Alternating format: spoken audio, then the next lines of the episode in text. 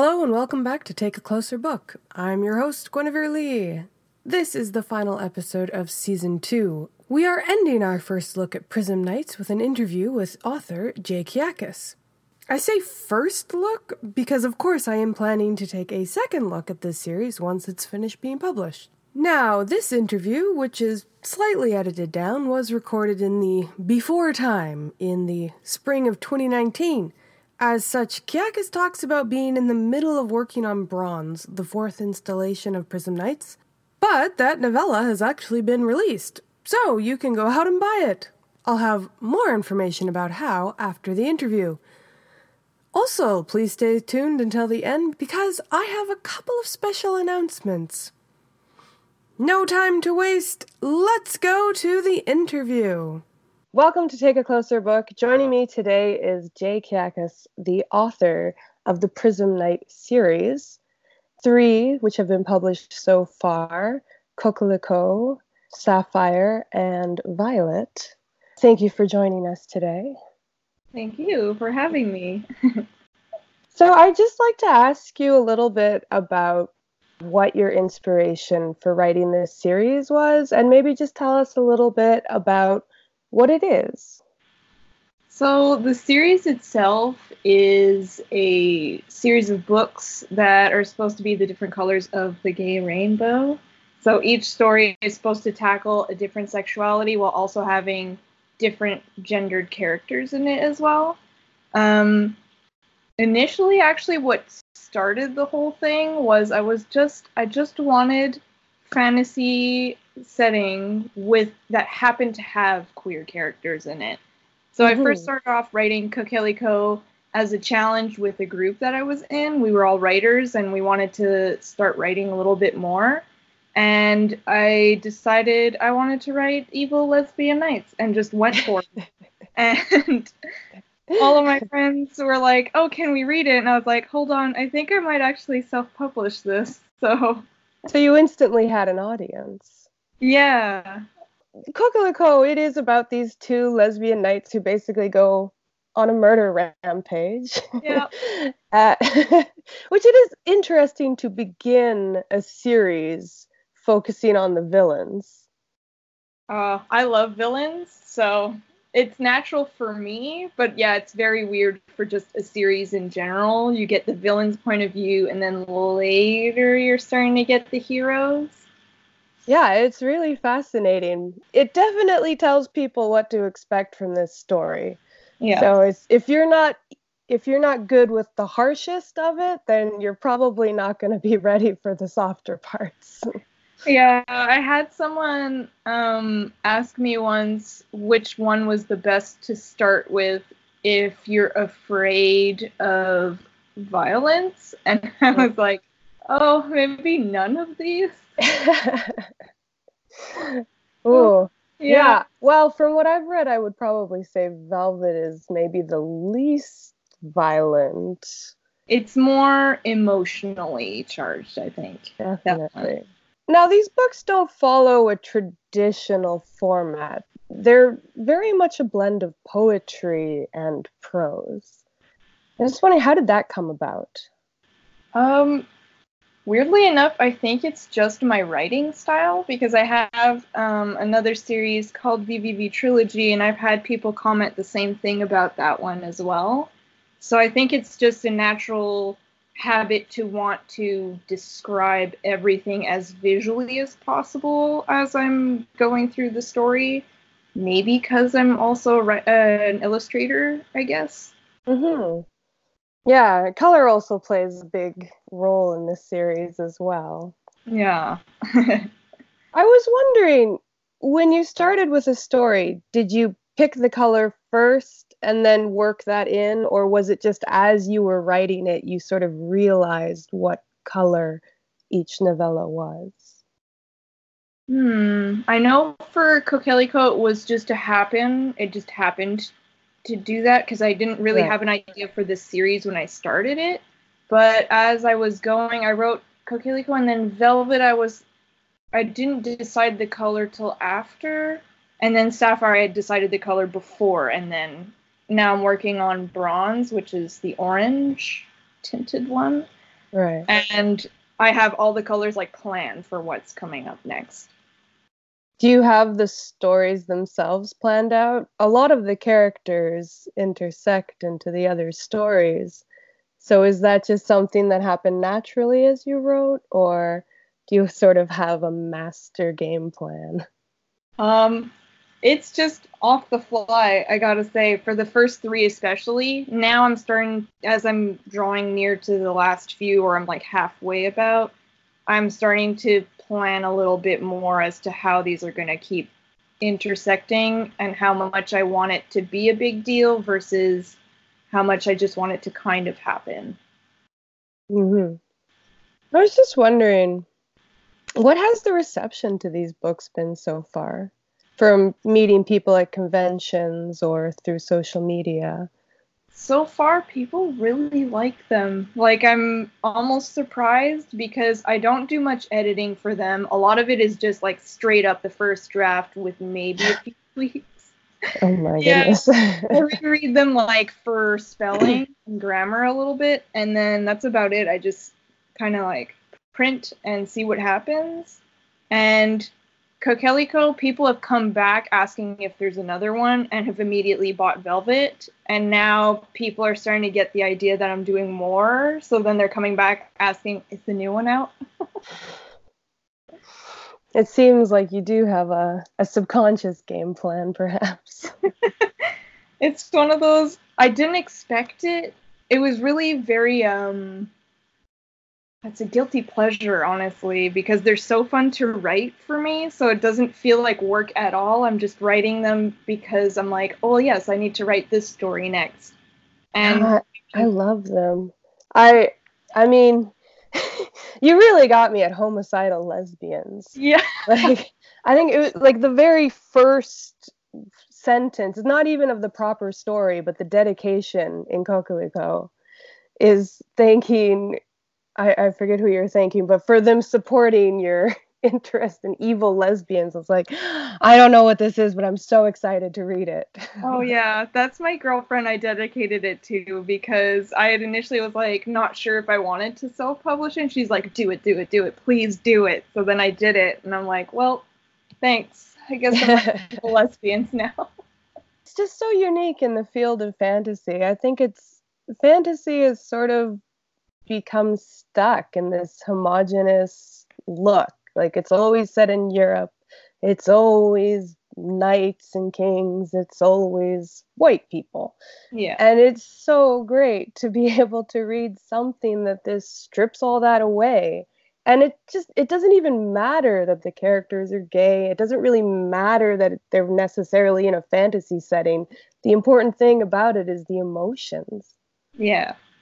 I think a lot of my writing focuses on like the emotional aspect and how characters interact with one another and what people say versus what they choose not to say affects things. And I think that's just kind of important in most fiction nowadays is that everything's so focused on make this diverse or make this like this or make the instead of focusing on how that works for the story. So for me, Prism Knights, like for me, the race didn't matter. So for letting people imagine or impose their impressions of what these characters look like, that's fine with me. It was something that was like, you know what, it doesn't it's not something that's going to affect the story for me, but it might affect the story for someone else being able to relate to these characters on an emotional level instead of worrying about mm, but this person's just a white guy again. Being able to put your own imagination onto somebody else's words is one of the charms of being able to read, you know? it's kind of frustrating when the author is purposely making you to think of a character like he must look this way and only this way. I'm like, what does it matter? Yeah, honestly, that was one of the weird things that I noticed in fiction is often people will go, hair color, eye color, skin color, and then move on. Or this person's really tall versus, you know, and I'm like, as long as it relates reason wise with the character, it doesn't, I don't mind, like, it doesn't bother me. Like, if I want this person to be purposefully tall, well, I'm going to mention, like, this guy's, like, really big, whatever. But if it's not something like skin color, hair color, mm, doesn't really, unless it's like important to an aspect of the story, mm, doesn't, especially in this one, doesn't really matter in this series. Yeah. I mean, you've even introduced a character as a female and then had them in a flashback as a male. Mm-hmm. Ro. And I I found that really interesting. And I liked that you didn't explain it. I liked that there was like another story with Ro somewhere in there. Mm-hmm. And I don't know, maybe that's something you're going to explore in a future book, but yeah, I feel like I've been listening really closely, especially to because I'm on Twitter a lot, so I get a lot of influx of like writers do and don'ts or things that people are really annoyed of in fiction and getting mm. it. And I think for me it was really important to integrate trans characters that are not like dead named or purposefully like misgendered or anything. It was just it's a flashback, so it happened, but that's about it, you know? So I was wondering if you could maybe give us a little sneak peek about Bronze. Maybe tell us a little bit about what returning characters there might be or what the general plot might be. Well, I can because I'm working on it now and I'm not like super headlong into it, but I have like a vague idea of where I'm going. So this one takes Princess and the Pea and spins it on its head a little. Um, the main character is non-binary, and Agatha comes back from Coquelicot. Oh, yeah. I know. I actually have to ask you because I know Coquelicot is Rapunzel, and Sapphire is Sleeping Beauty. I'm not actually sure what Velvet was. Velvet is this like really uh, I don't know if a lot of people know it, but it's called the Twelve Princesses. So it's 12 a short. Princesses. Yeah, it's these princesses who disappear um, at night, and this king is like wondering where his daughters are going at night all the time, and then he has suitors figure it out kind of thing and this one guy does and is like oh they're actually going to dance with their secret princes and as you say that, it does sound a little familiar, but yeah, okay.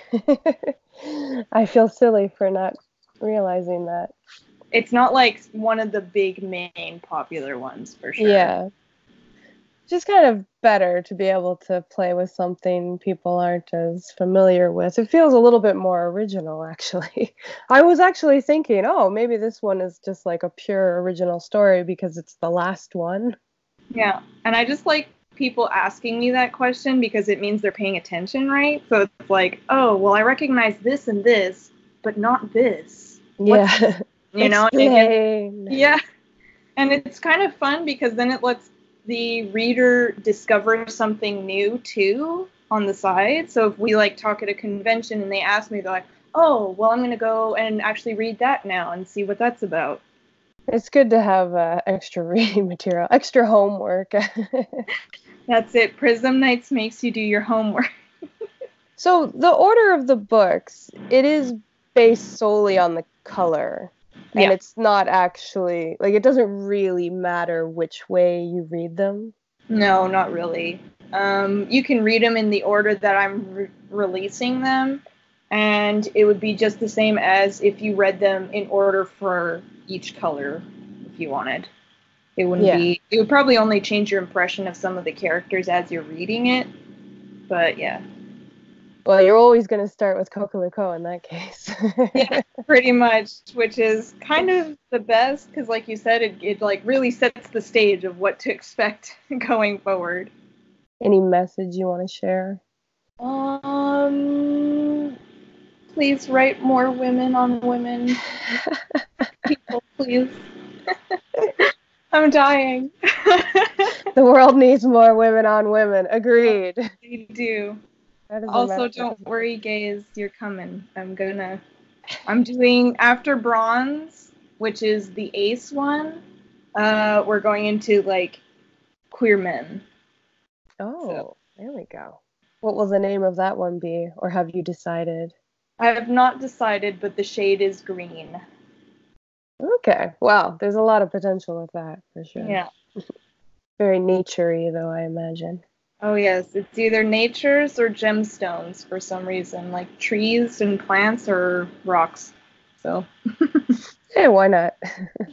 well, thank you very much for joining us. I really do look forward to reading the uh, the following three. I look forward to writing them all. There's actually four. There's one after the rainbow. Oh, okay. Well, even more excited. Excellent. Excellent news. oh, yes. All right. Well, thank you very much, Jay. thank you. It was really fun. Thanks for listening, everyone. If you want to get a copy of Prism Knights, you can go to Jay Kiakis' Etsy shop, Windy Wallflower, or visit her website, jkiakis.com. I am still in the early stages of planning season 3, but I am pretty sure I'm going to be analyzing the histories by Herodotus. I have another podcast, Historical Fantasy, which takes a look at history and myth and how it inspired some of my work. I'm going to do a bit of a crossover between the two. While Take a Closer Book will be doing a more scholarly approach to the text, on Historical Fantasy I will discuss how the histories inspired my series, The Whispers of the Gods, a fantasy set in the Bronze Age. And speaking of the Whispers of the Gods, the second novel in the series, Pekari the Azure Fish, comes out next week on the 7th July. Because times are weird, I have decided to do a book launch the only way possible these days on the internet. You can join me on my Facebook page Tuesday from 6 to 8 p.m., where I will be reading passages and answering your questions. Links and extra information in the show notes. Please don't forget to subscribe to this podcast on Apple, Spotify, Stitcher, et al., so you won't miss the first episode of season 3 when it drops. Want more info? Then please go to my website, gueneverelee.com. That's G U E N E V E R E L E E dot com. I hope to be back soon. Until then, stay healthy, everyone.